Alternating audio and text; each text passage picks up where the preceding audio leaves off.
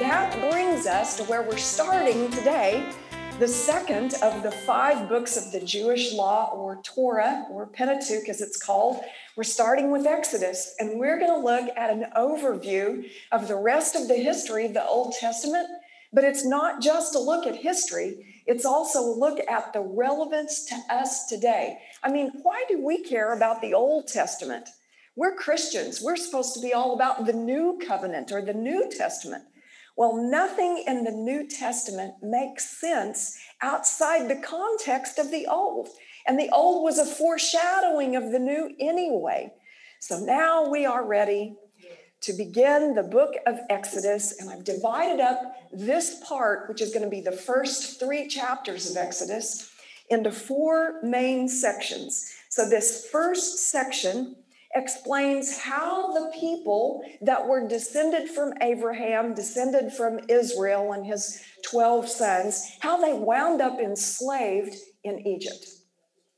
So let me remind you of where we are actually. You see that red arrow there, right there beside the Nile Delta, close to Ramesses, was the land of Goshen.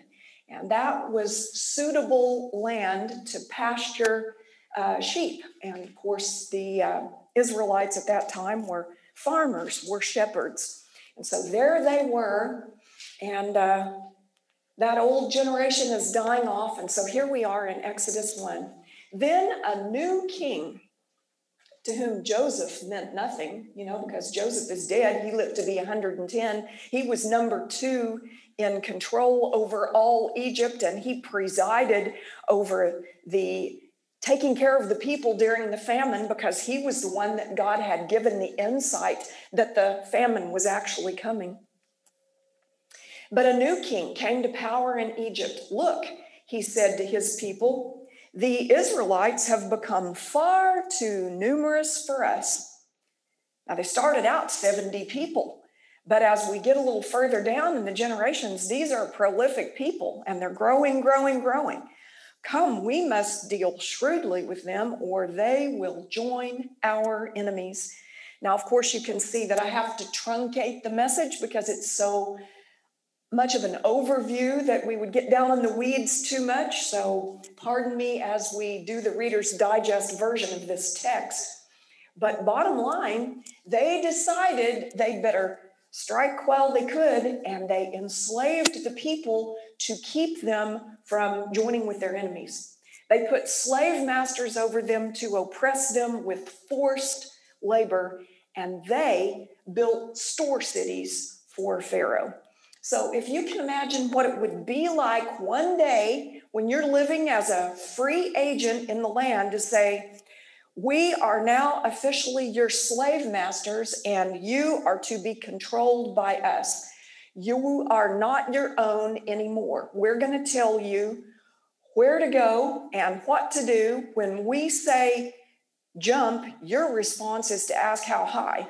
And all day, every day, you're working for us. It's not about your prosperity. We are in control.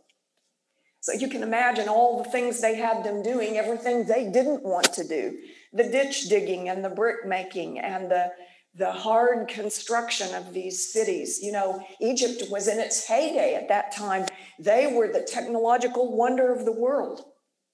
And they had to have lots and lots of manual labor in order to accomplish this. But the more they were oppressed, the more they multiplied and spread. So the Egyptians came to dread the Israelites and worked them ruthlessly. Now, let me remind you that most people don't like to work for someone else as slave labor really, really hard until they're exhausted all day, every day. So, how do you enforce that? Oh, you beat them, you yell at them, you get out there and you tell them, if you don't do this, you're going to be a bloody mess, or we're going to kill you if you don't do what we say. So it was pitiful and pathetic. And so you can see these husbands coming home day after day, just worn completely out. Life becomes joyless and becomes a grind, and there's nothing to look forward to, and there's no days off. They made their lives bitter. You know, bitter is one of the strongest words for what life is to be like. It goes beyond depression to this blackness that just takes every single bit of anything good out of life. And here we have them restating, just so you know for sure, the Egyptians worked them ruthlessly. Well, it didn't work. They just continued to proliferate and they continued to worry Pharaoh because they were growing, growing, growing. So the king decided to take another tactic and he called in the two Hebrew midwives whose names were Puah and Shiphrah. And he said to these ladies, you know, they were the OBGYNs of the day, when you help the Hebrew women in childbirth and observe them on the delivery stool, because you know they didn't lay in a bed to give birth like we do now, they sat up because it helps. And when they're on the delivery stool, if it's a boy, kill him. But if it's a girl, let her live. Okay, now we're going to resort to infanticide. This is enslavement. This is make your life bitter or deny you the right to life at all. And then finally, it got so bad that Pharaoh gave this order to all his people Every boy that is born, you must throw into the Nile, but let every girl live. I thought you might be interested in this particular old picture. You can see the king giving that edict to those two women, Puah and Shiphrah. And then you look over on the right and you see a man or a woman, looks like a man because he's got a beard, got a hold of a baby and he's headed to the Nile. And we're going to throw the babies in the Nile. This looks like maybe one of the fathers of the Israelites. And uh, in anguish, he is looking up at that command from the king. And I was also thinking about our um, acquaintance with slavery today might be human trafficking, and we're still thinking back to the 1800s and before when the United States had slaves.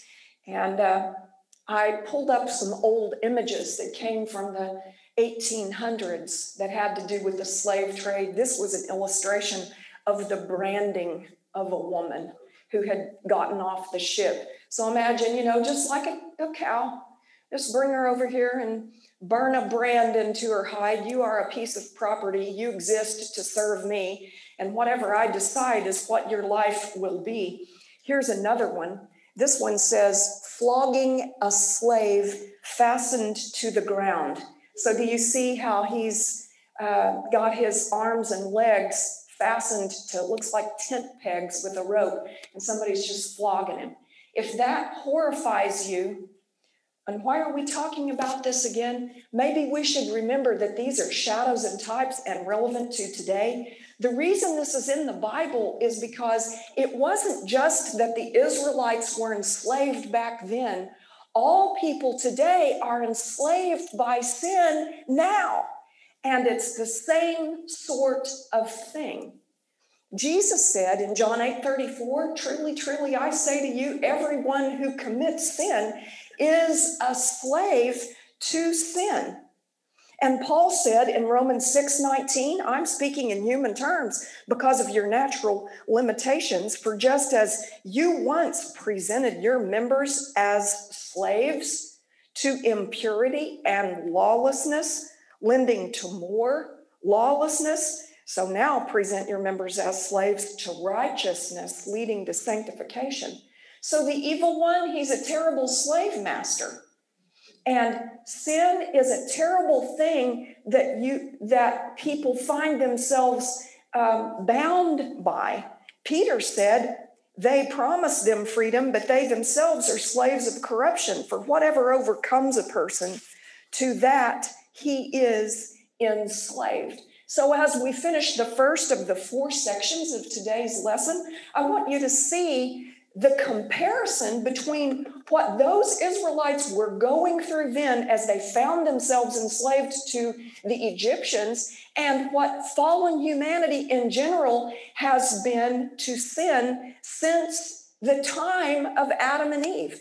They were controlled by Pharaoh. Well, we're controlled by our addictions and our lusts. We just naturally sin. You don't have to teach a little toddler how to lie, they know how to do it. The Israelites were the physical property of Pharaoh. But we, until we are set free by our deliverer, we're the property of the evil one. The Israelites had lost their rights and the ability to control their own lives. Well, we find ourselves in that same condition. You see people that are addicted to all sorts of different things. It could be alcohol or medications or street drugs, but it might be uh, addiction to uh, gambling or shopping, or it, it might be a lust for power or, or just pride that has their eyes blinded. The Israelites were subjected to bitter punishments. Will fallen humanity, as slave to sin, will be subjected to eternal punishment. So that brings us to the very important part two the birth of a deliverer. God made a way for those people. So here they are. They had just been told, okay, now when you women give birth, if it's a boy, he's going in the Nile. Now, a man of the tribe of Levi married a Levite woman, and she became pregnant and gave birth to a son. Well, you find out later that this is really kid number three. They had a boy, a girl, and a boy. Their oldest was a daughter named Miriam, and then they had a boy named Aaron. And when this baby was born, that little boy was a toddler of about three. When she saw that he was a fine child, by the way, her name was Jochebed, you find that out later too, and her husband's name was Amram. When she saw that he was a fine child, she hid him for three months. So people are not very motivated to call the midwife when they know it might be a boy and he could be killed. And so they're just trying to do this on their own. And Puah and Shiphrah are ignoring what Pharaoh said to do anyway and defying his command. And so the Lord is blessing them with their own families, we find out in another place. But this is a painting of Jochebed and baby Moses as he comes to be known. But this three month old baby, they get louder and they start staying awake more hours of the day. And you are going to be in a heap of trouble, and your whole family could be imprisoned or killed if it's found out that you defied the order. Something's got to be done. And let's see, what was the rule again? All baby boys go in the Nile. Hmm, I wonder how we could keep to the letter of the law and yet not take the child's life. When she could hide him no longer, she took for him a basket made of bulrushes and daubed it with bitumen and pitch. You know that's oil country over there. And they have places where the petroleum's coming to the surface in tar pits. And so they knew, they didn't know it could be burned for fuel, but they knew it was great for waterproofing something. So she made him a little basket and she waterproofed it with this tar. She put the child in it and placed him among the reeds by the riverbank, and his sister stood at a distance to know what would be done to him. So I don't know how old Miriam was at this point, six or seven or eight, maybe. And she watches and hears that little baby. He's in the Nile, so okay, they've technically complied. He's in the Nile, but he's floating along in a basket. Just keeping to the law, so you know the story. They put him right down there where Pharaoh's daughter comes to bathe with her entourage of ladies and servants. And they come down there, and she's stepping down into the water, and she looks out there and she sees something bobbing, and she asks one of her lady servants to go and retrieve it. And they go and get it, and it's a blanket. And so they open the blanket, and at that time, little baby Moses begins to cry. And something rises up in her that fills her with compassion, and she wants him for her own. And so, you know, I, I love this beautiful painting. The little sister is sta- the big sister is standing right there, and she runs over and she said, "Would you like me to get a nurse for the baby?" They didn't have formula in bottles. You can't nurse a baby if you haven't been pregnant. And so, what are we going to feed this baby? Need a wet nurse. And so she says, Would you like me to go and find uh, a nurse for the baby? And uh, Pharaoh's daughter said to her, Well, sure, that'd be great. And so she brings to her the child's own mother. So here stands Jochebed in front of Pharaoh's daughter, this woman who has decided to give this baby the right to life. And Pharaoh's daughter said to her, Take this child away and nurse him for me, and I will give you your wages. So now we're going to let him live, and we're going to let you be the mom for a while, and we're going to pay you for it. So the woman took the child and nursed him, and when the child grew older, she brought him to Pharaoh's daughter, and he became her son. She named him, drew him out of the water. So this is a painting of the day that came when he was weaned, and maybe he's three or four, and it's time for him to go and live with Pharaoh's daughter. It must have been heartbreaking, but it wasn't near as heartbreaking as his death. So, here at the end of part two, we see this marvelous parallel again. First, we had the parallel of the enslavement of the Israelites to the Egyptians and the enslavement of all people to Satan and sin today. So now we have the birth of a deliverer. So when Moses was born, the conditions were that a cruel ruler had ordered baby boys to be killed in Goshen. And in the time of Jesus, maybe you recall that after Herod spoke to the wise men and found out that the wise men regarded this baby Jesus as a king, he ordered all the baby boys killed in the house of, Be- of bread, uh, Bethlehem. So, in the days of Moses, his life was saved in the house of Pharaoh, which is where he was raised. But in the days of Jesus, his family had to flee to Egypt, you know, until Herod died. And they lived there for a few years, perhaps living on the proceeds they got from the gold and frankincense and myrrh, but their lives were saved in the country of Pharaoh. Isn't it beautiful how the Lord shows us something in shadows and types in the Old Testament? And then you move over to the New Testament and you see how it all blooms out in this reality all over again and repeats itself. So that was the birth of a deliverer. So then now it's time to prepare this deliverer. Part three. So we come to chapter 2, verse 11. One day after Moses had grown up, Maybe his mother had somehow prepared him. Maybe she was allowed to come and visit him as he grew older and as he became a teenager. I don't know how much access he had to the Hebrew people, but he did relate to them and he knew where he came from and he knew who his brother and sister were. But after he had grown up, he went out to where his own people were and he watched them at their hard labor. So maybe they were dressed in rags and hadn't bathed in days because there wasn't time. And maybe they looked kind of ratty. And he is in splendor. He's dressed in these soft robes. He looks like a prince. And somebody has helped him do his eye makeup. You know how they do with the black line that makes the cat eye for the Egyptians? That's what I pictured.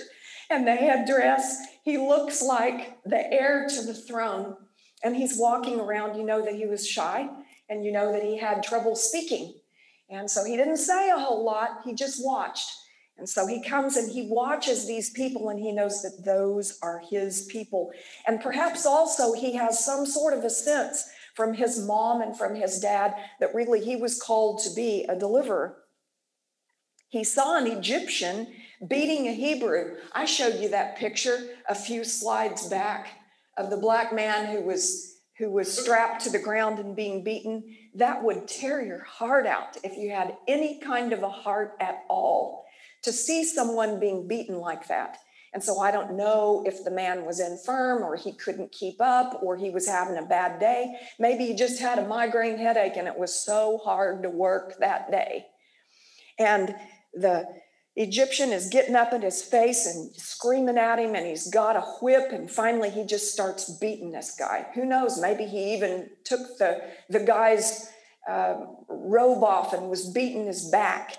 But whatever it was, it made Moses very, very angry and sick. And so he steps forward at this time when it's not yet his calling and it's not yet God's timing. And he looks this way and that, and he sees no one. And so he thinks the coast is clear, and he killed the Egyptian. You see him looking this way and that over there on your right, and he's about to pull a sword out of its sheath there. And when Pharaoh heard of this, you know, the news did get out. I've truncated it. But what happens is somebody did see it. And the next day, when Moses comes out to observe his people, you know, Moses has had this guy buried in the shallow grave. But another Hebrew comes up to him, instead of saying, Thank you, O deliverer, for standing up for us, he says, mm-hmm. What are you doing back here? You going to kill us like you did the Egyptian yesterday? And he goes, Oh my.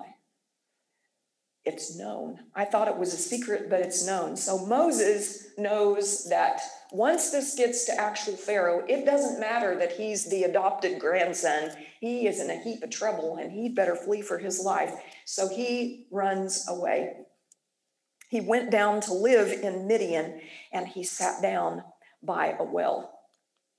Now, a priest of Midian had seven daughters, and they came to draw water and fill the troughs to water their father's flock. So uh, you don't see that many really big families where all of the kids are just one gender or the other. It happens occasionally, but it's pretty rare. So you can expect back then that big families were common, but to have no boys at all, they were probably kind of disappointed. They would probably really have liked to have had some sons to help them do the work.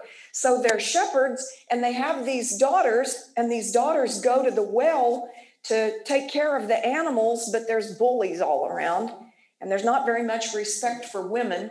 And so it's this big, colossal hassle every time they go to the well because if there's any men there at all, then you can just step back and wait because they're not going to let you come within a country mile of that well until they're done with it. And so once again, Moses, who has a heart of compassion, sees this and he gets angry when he sees the bullying. So here he is, and he decides to stick up for these ladies.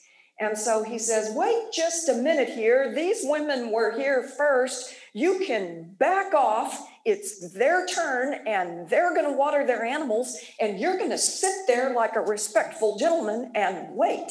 And that wasn't in the Bible, but that's what I was thinking. but anyway, he makes them wait, and the ladies are real impressed but they don't have the social graces or the sense to do anything more than say, Thank you very much. So they go home and they say, Dad, their dad says, What are you doing back so quick today? And they said, You won't believe what happened. We went to water the animals, and then the bullies came as usual and they made us get out of the way. And so we were just sitting there, and this man comes up. He says his name is Moses, and he stood up for us, and he got all of our flocks watered for us. And the priest of Midian says, Okay, where is he? Are you crazy? What kind of manners is that? Why didn't you invite him home? And so they went back, found him, and said, Our father respectfully invites you to have dinner with us this evening. Well, you know the rest of this story. Moses ended up marrying one of the daughters, whose name was Zipporah. Moses agreed to stay with the man, and this was really good chemistry. Moses found a friend in this, this man, uh, Reuel, his name was, the priest of Midian, and uh, they had a lifelong friendship.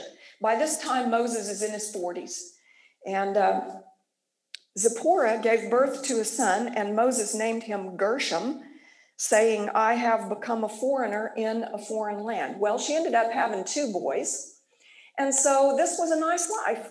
I don't know how long they were married before those boys were born, but for the next 40 years, it's just this quiet, peaceful, forget all about all that stuff that happened over there kind of life. He apparently had some contact with his birth family, because he knew where they were and he had access to them. He knew Miriam, he knew Aaron.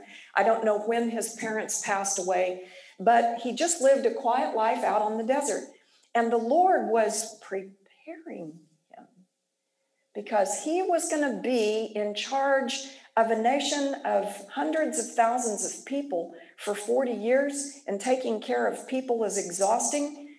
And the name pastor actually means shepherd. Did you know that? And he was going to have to pastor these people all that time. And so for the next 40 years, he's kind of in school and he's being prepared because he's shepherding these sheep. Hmm. Really interesting preparation. Maybe it looked something like this. It's just out all day, every day, not where you know, he didn't have an entourage of servants like he used to. He didn't paint that black thing around his eyes that came up like a cat eye. Didn't wear a fancy headdress. Didn't have people with big giant leaves on sticks fanning him all the time. He wiped his own sweat. He didn't take a bath near as often. He just lived in the desert and he learned how to be taking care of people. Kind of reminds me of Jesus' life. You know, when Jesus came to be 12 years old, he went to the temple with his parents and he was studying with the elders and the teachers, but it wasn't time yet. And so when his mama came to get him, you know, because he got uh, kind of separated from him and they worried about him for three days because they thought he was lost. And so when his mom and dad came to get him, and his mom said, Son, why have you done this to us? We've been worried. He went down with them and he came to Nazareth and he was submissive to them. And you know, he was 12 then, and his, his ministry didn't start until he was 30. So that was 18 years of living a quiet life. He wasn't a shepherd, he was a carpenter. But you know, it occurs to me that Jesus' preparation was parallel to Moses in some key aspects. Moses lived quietly as a shepherd in the desert for 40 years. Jesus lived quietly as a carpenter in Nazareth for 18 years. Moses, as a shepherd, has to learn to see potential. So you see this scraggly little lamb and you think, okay, that could become a ewe, and the ewe could be productive, and the ewe could be sheared every year. And this woolly coat that's kind of dirty and got stickers in it, that could be a beautiful sweater that keeps someone warm. You see potential and you work hands on, don't you? And you develop patience and compassion for those dumb sheep. Sheep aren't the smartest of all the animals. And here's Jesus working as a carpenter and he sees potential. He looks at a piece of driftwood and he goes, That could be a table leg. Or he sees how a tree trunk might be used to make a chair. And he works hands on and he develops patience because you don't make furniture for a home in 20 minutes, especially when you don't have high tech tools and everything is by hand. And you see the rough spots and you sand and sand and sand and you work it like that. And so those were two preparations. Moses was prepared to be a deliverer of the children of Israel. And Jesus was prepared with a quiet, ordinary, everyday life for years and years uh, as a carpenter at home. And then we get to part four the call of the deliverer. And we're still in Exodus chapter 2. During that long period, I mean, 40 years, that's a giant chunk of anybody's life, even if they live to be over 100. That's a big span of time so he's moving on, and those boys are getting older. But during that long period, the king of Egypt died. The Israelites groaned in their slavery and cried out because even though the king of Egypt died, the one that replaced him was just as hard on the Israelites. And there's still the back-breaking labor, and there's still the whip, and there's still the no rights, and there's still all these rules about killing baby boys. And their cry for help because of their slavery went up to God. And today, when we cry out to Him and He sees us burdened down with sin, He still hears and listens. God heard their groaning and He remembered His covenant with Abraham because He had told Abraham a long time ago that this was all going to happen. He said, Your descendants are going to be in Egypt for 400 years. It's not like when it all happened, the Lord was surprised. And then he said, Oh my, I've got to do something.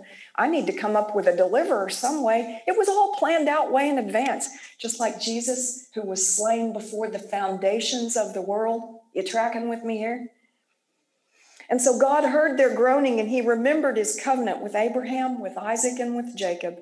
And so God looked on the Israelites and he was concerned about them. So one day, Moses is out tending the flock of Jethro, or Reuel, his other name, the priest of Midian, his father in law that he loved so much. And he comes to a bush and he looks off in the distance and notices it's on fire, which is already weird because that's a desert and it doesn't rain very often. So you would think that the only thing that would set something on fire would be a camper, which you might have expected you would have seen somebody if they were camping, or else a, a thunderstorm, you know, that struck a bush. But he's watching it burn and then he's saying, My goodness, it's not burning up because he keeps watching it. And so he goes up to it and a voice speaks from the bush, stares him half to death, says, Take off your shoes, this is holy ground. And then the voice from the bush speaks and says, I'm the God of your father, the God of Abraham, the God of Isaac, and the God of Jacob. What could this be? And then the Lord said, I have surely seen the affliction of my people who are in Egypt and heard their cry because of their taskmasters. I know their sufferings and have come down to deliver them the call of the deliverer, out of the hands of the Egyptians and to bring them up out of a land to a good and broad land, a land flowing with milk and honey, to the place of the Canaanites, Hittites, Amorites, Perizzites, and Hivites and Jebusites. Now, behold, the cry of the people of Israel has come to me. Are you hearing this? He heard it hundreds of years before because he told Abraham he was going to do this. He knew they were going to cry and be weighted down with a heavy load and need to be delivered from their bondage. And he knew you were going to cry and have a heavy load and be in bondage to sin. And I've also seen the oppression with which the Egyptians oppressed them. Come, I will send you to Pharaoh that you may bring my people, the children of Israel, out of Egypt. And wasn't Jesus called to bring us out of sin? And now the cry of the Israelites has reached me, so now go. I am sending you to Pharaoh to bring my people, the Israelites, out of Egypt. We know when Jesus was born, right before he was born, actually, his forerunner, his cousin, three months older, John the Baptist, was born to the high priest, Zechariah. And you remember how Zechariah didn't quite believe that it would be possible that he and his postmenopausal wife would have a child. And uh, so the Lord said, Well, here's how you're going to know that you won't, that you really are going to have this prophet. I'm not going to let you speak. And so he was struck dumb. Well, when they circumcised the boy, when he was finally born, and everybody was surprised because he was making motions of, yes, his name is John. Don't name, don't name him Zechariah Jr., name him John. Then suddenly he was able to speak again, and he gave this really beautiful prophecy. And I hope you're tracking with me here because we just talked about the call of a deliverer. And now we're in the New Testament and we're looking at the one who will save us from bondage to sin. And it's the call of a, on the life of a deliverer. So, you know, he's still in the womb. He's a fetus within the body of Mary, and he's not even there. But here's Zechariah, and here's baby cousin John the Baptist, who's going to prepare the way for Jesus. And here's the high priest, and he's going to give a message to all the people gathered there for this happy occasion. And he says, Blessed be the Lord God of Israel, for he has visited and redeemed his people and has raised up a horn of salvation for us in the house of his servant David,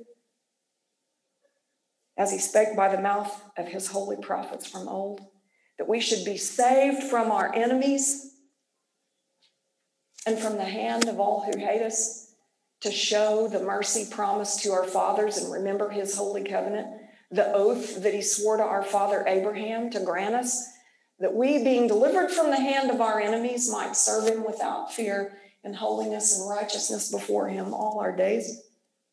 And yeah, there's some prophecy in there too about his own boy who was right there and being circumcised and was supposed to be the focus of the day but he's mostly focusing here on Jesus, who wasn't even born yet, and that John the Baptist would serve And then Jesus said later in Luke 19:10, the Son of Man came to seek and to save the lost.